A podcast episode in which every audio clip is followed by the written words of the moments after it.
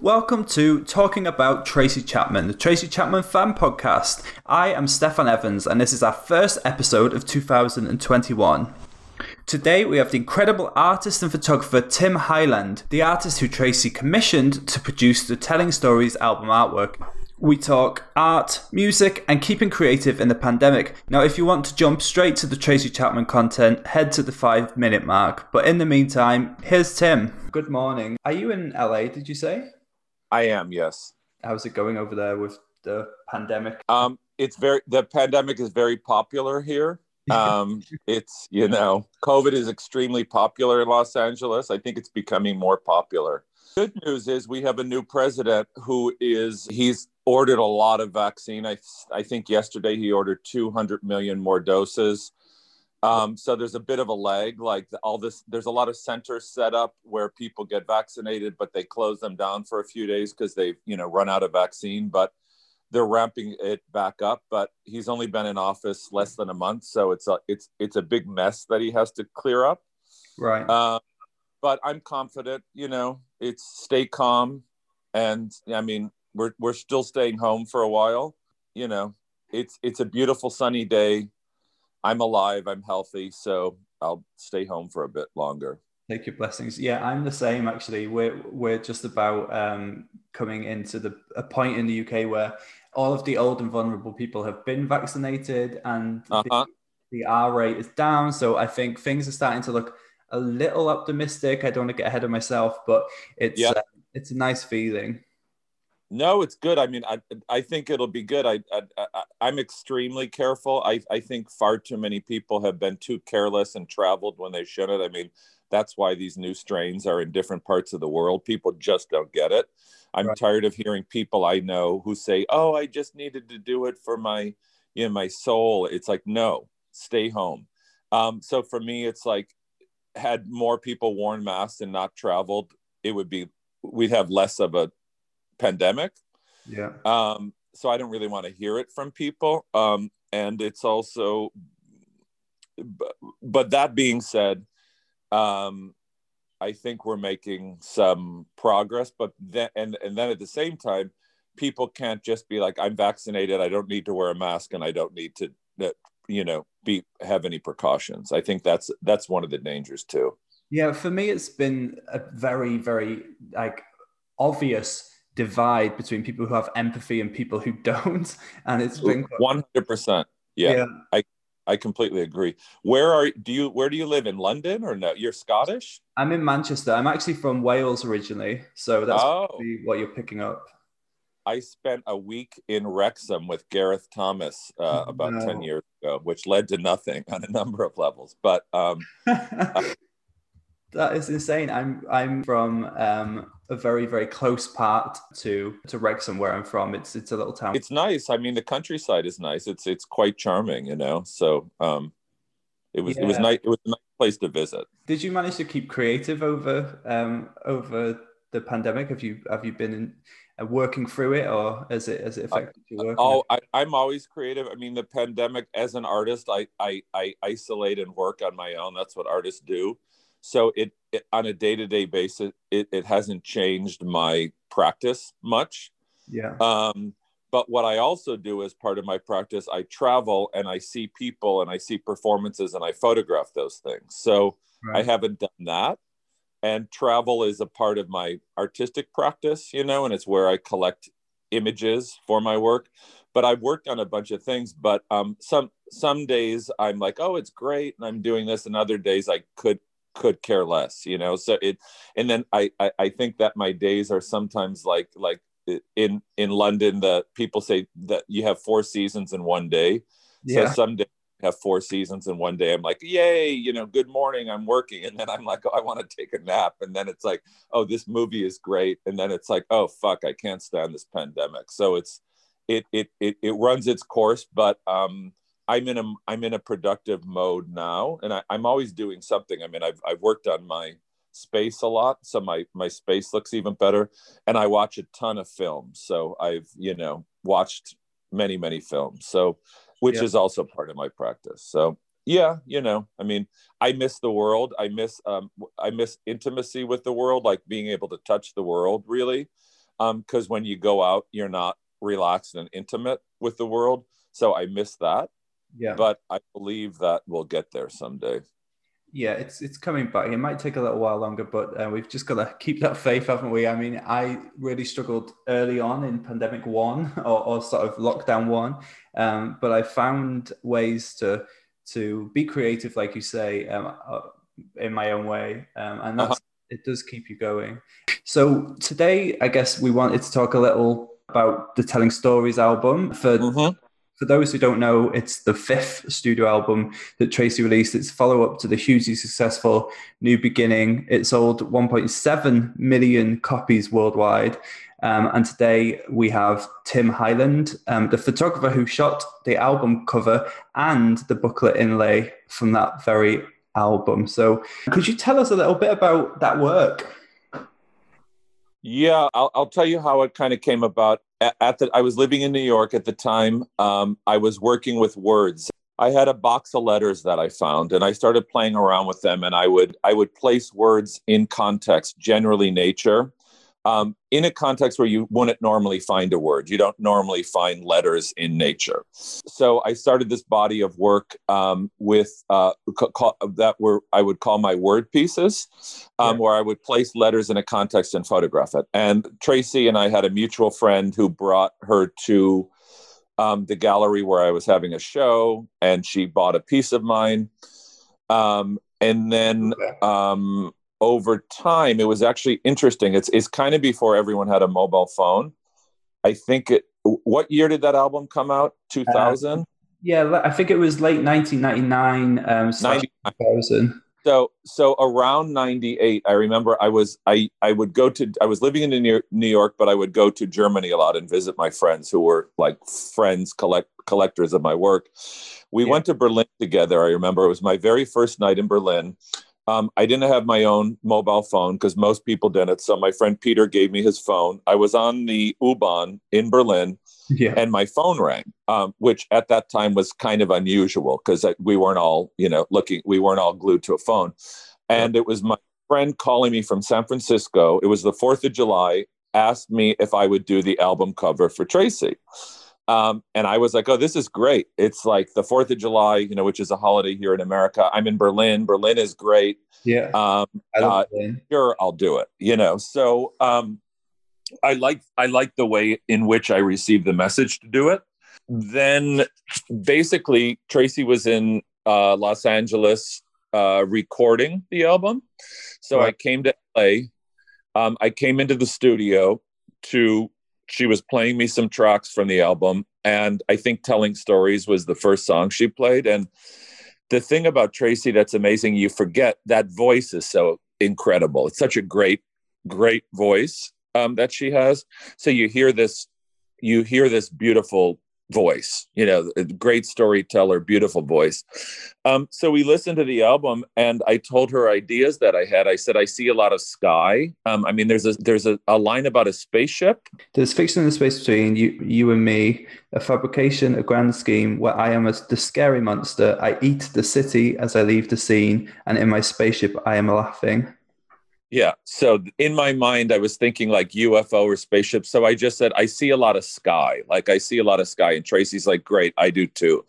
And I felt it was nighttime. So um, I would go out and I would shoot um, pictures like with this the, the process for making this i would i would i would simply take these cardboard letters put them on plexiglass like i, I always work in a very analog way even when i'm working with digital things yeah. i approach in an analog way or in a kind of a tactile way. So I placed letters on plexiglass.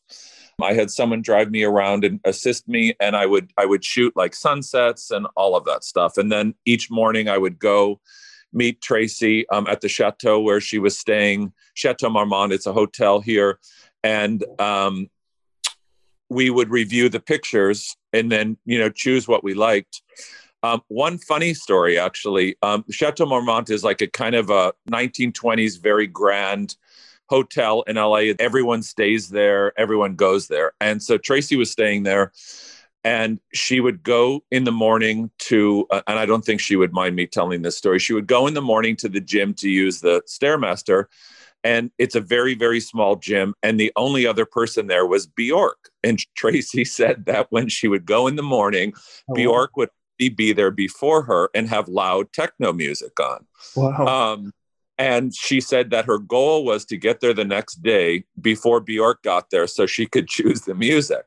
Um, and, and, I was teasing her because um, I was like both Tracy and Bjork. They're they're very iconic in their appearance. Like you say their name and you can picture them. Yeah. And I was teasing her because they're on the same label, or they were on the same label. And I said, "Oh, your label mate." You know, like in the horrible way, like if someone says, "Oh, you take photos." I, my friend's a photographer. It's like that. that everyone thinks that you know they're they're connected. So, but anyways the next day when I went, I said, Did you get there early enough? And she's like, No, she was already there. But I just love this image in my mind. Uh, Tracy and Bjork in a small, you know, on two stairmasters next to each other. So anyway, sorry. Um, I um, I then ended up shooting it outside. There's a, there's a big shopping plaza um, on the corner of Sunset uh, Boulevard and Crescent Heights. Um, every there, there's no real centers in Los Angeles. Everything is a like a shopping plaza is a town center. Um, so I shot the image from there at nighttime, and that's what we ended up using as the front cover. Yeah, you can. For me, it's become synonymous with the album. You know how you can get a sort of feeling, a photosynthesia, maybe. Um, yeah. Yeah, so I feel like you really nailed the brief there because when I when I listen to the song, I, I imagine what's going on um, in that. Um, album artwork, and I don't necessarily see it as um, as LA, but um, it is just mm-hmm. very atmos- it's very atmospheric. You, you're right. Yeah, I don't think it. Ha- I don't think it has to be particularly Los Angeles. I think it's it, it's a particular place. You know, it, it's a place, a space, an energetic space, maybe. So I like the fact that you feel that it, you know, that it relates to the essence or the content of the record, and yeah, um, yeah it's not about it's not about it, it's more about an emotional space than a literal space, I would say. How close to the original um, purchase that Tracy made is is the um, final the final telling stories artwork? Um, it's um, I mean it's it's the same body of work. Yeah, I would say it's darker, maybe in a way. Um, but then there's also images inside of the. I haven't looked at it in a long time. Um, and then Herb Ritts made the back cover, which I, I was happy to be paired with Herb Ritts. You know, was a good was a good pairing. They they really complement each other in a in a in a in a way. Um, it's kind of almost like the dark against the light photo mm-hmm. of his, and it's it's very well balanced.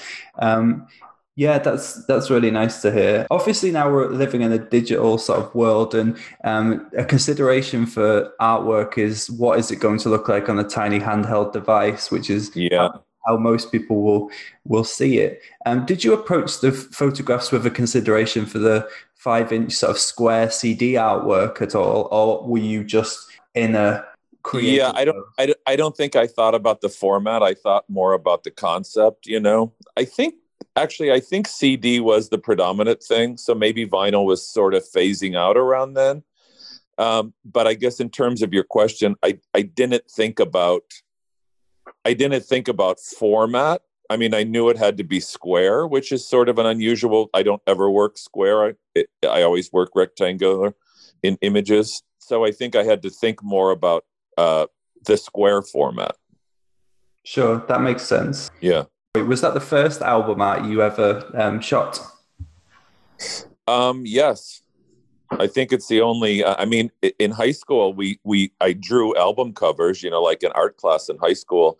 The album. I mean, it's interesting because I, I'm born in '65, and so I'm the youngest of six kids, and I grew up with my older brother. Like I remember very specifically, there would be um, there was Court and Spark, the Joni Mitchell album. There was a Kraftwerk album, um, Auto not Autobahn, uh, Trans Europe Express.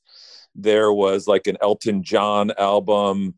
There were these very specific. The, the albums were quite iconic. The covers at the time, and it was also what my older brothers and sisters knew it, it was sort of an unknown world. Yeah. Um, it's interesting. I was watching randomly watching this 2009 interview between Russell Brand and Morrissey last night. I just happened upon it in a like YouTube, you know, rabbit hole. Yeah. And Morrissey was talking about how back in the day, um, you music wasn't everywhere. It wasn't um, in in your car. It wasn't in the store. It wasn't everywhere. It's something you had to sort of seek out. Um, so my whole way of coming about music, and even in the early '80s when I um, started going to concerts and listening to music, and mainly British bands, uh, you had to go. There weren't a lot of people who knew about it, and this was even pre MTV. So you had to kind of seek it out, and you had to seek out the physical thing, and then you had to spend money on it.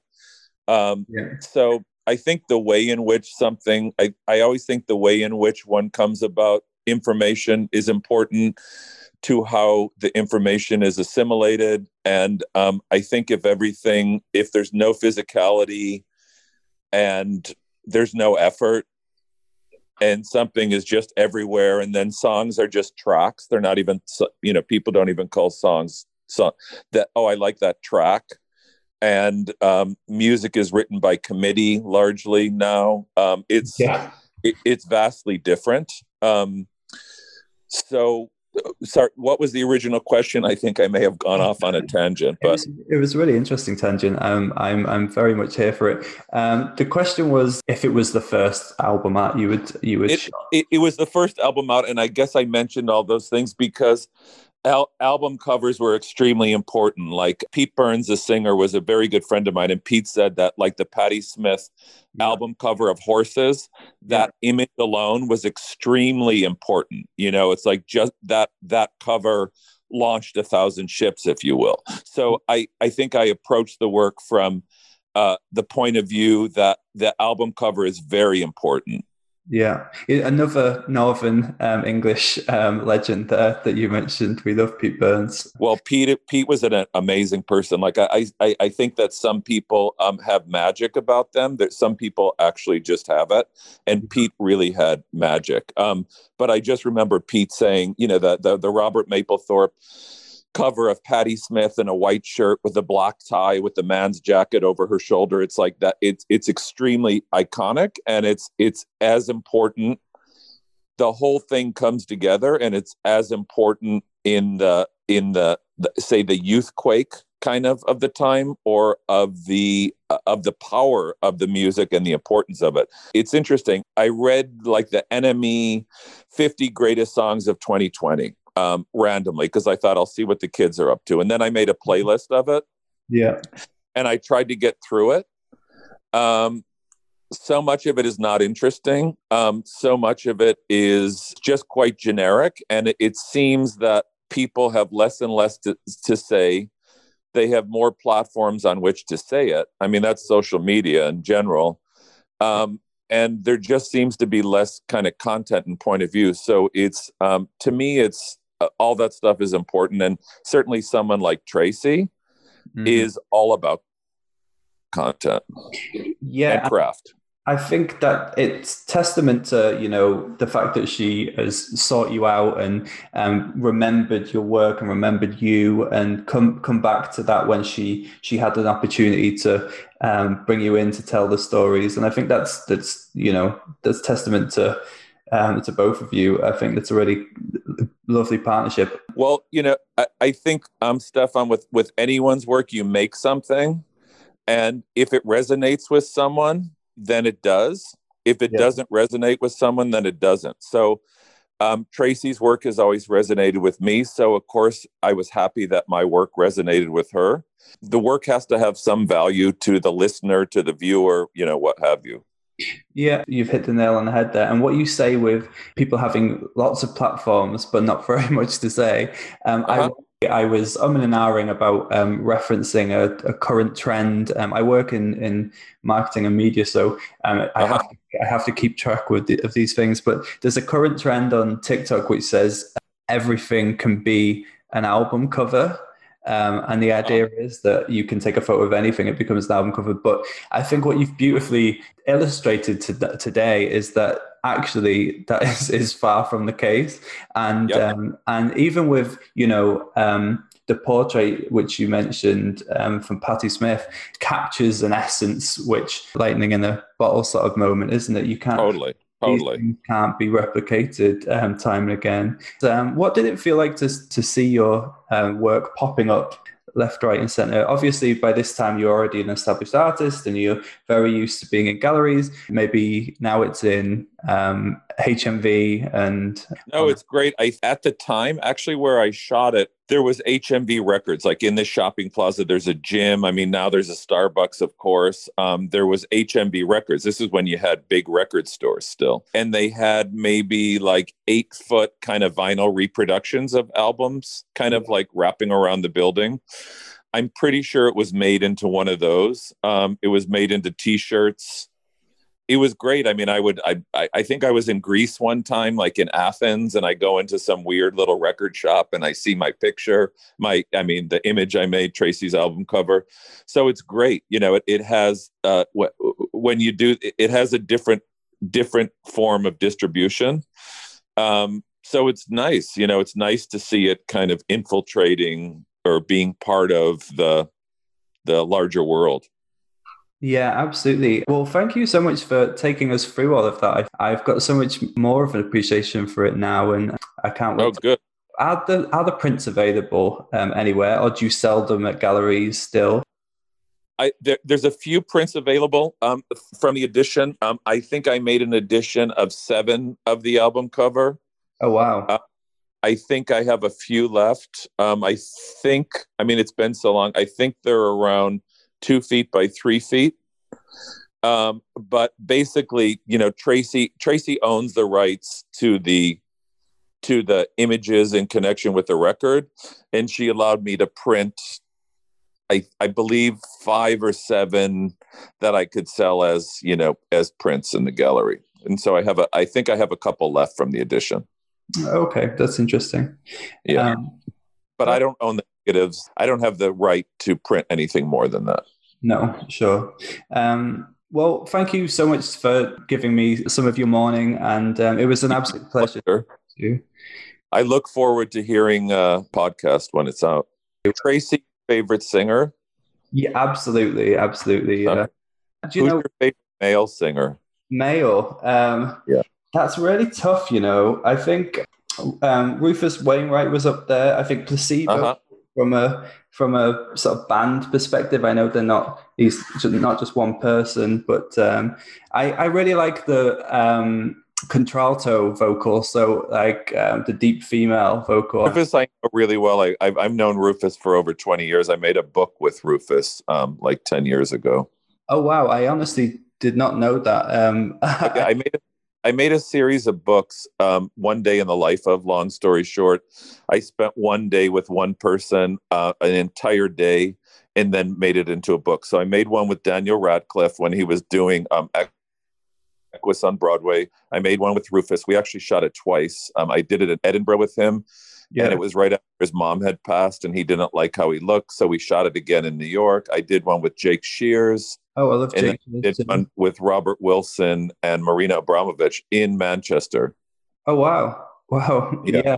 I've seen. I was doing my research before the um, before the call, and I did. I, I clocked a few um, live shots. I love that. I, I used to be a Smiths fan, so I used to go see the Smiths in the '80s, and I was uh, friendly with Morrissey at the time, so he would give me, you know, tickets and backstage passes, and I used to always bring him books. And yeah. so, long story short, fast forward, he played at Hollywood High School like five years ago, and I went playing this really small venue, and I gave him these books I made, and he he took them on stage, and he's looking at the cover. You see the Rufus cover, and he places it on the drum riser um, and so for the rest of the concert film, it was released as like, you know, Morrissey 25 or something. It actually was a great concert. He's he's also another one who gives either a great concert or a terrible concert, which I actually prefer.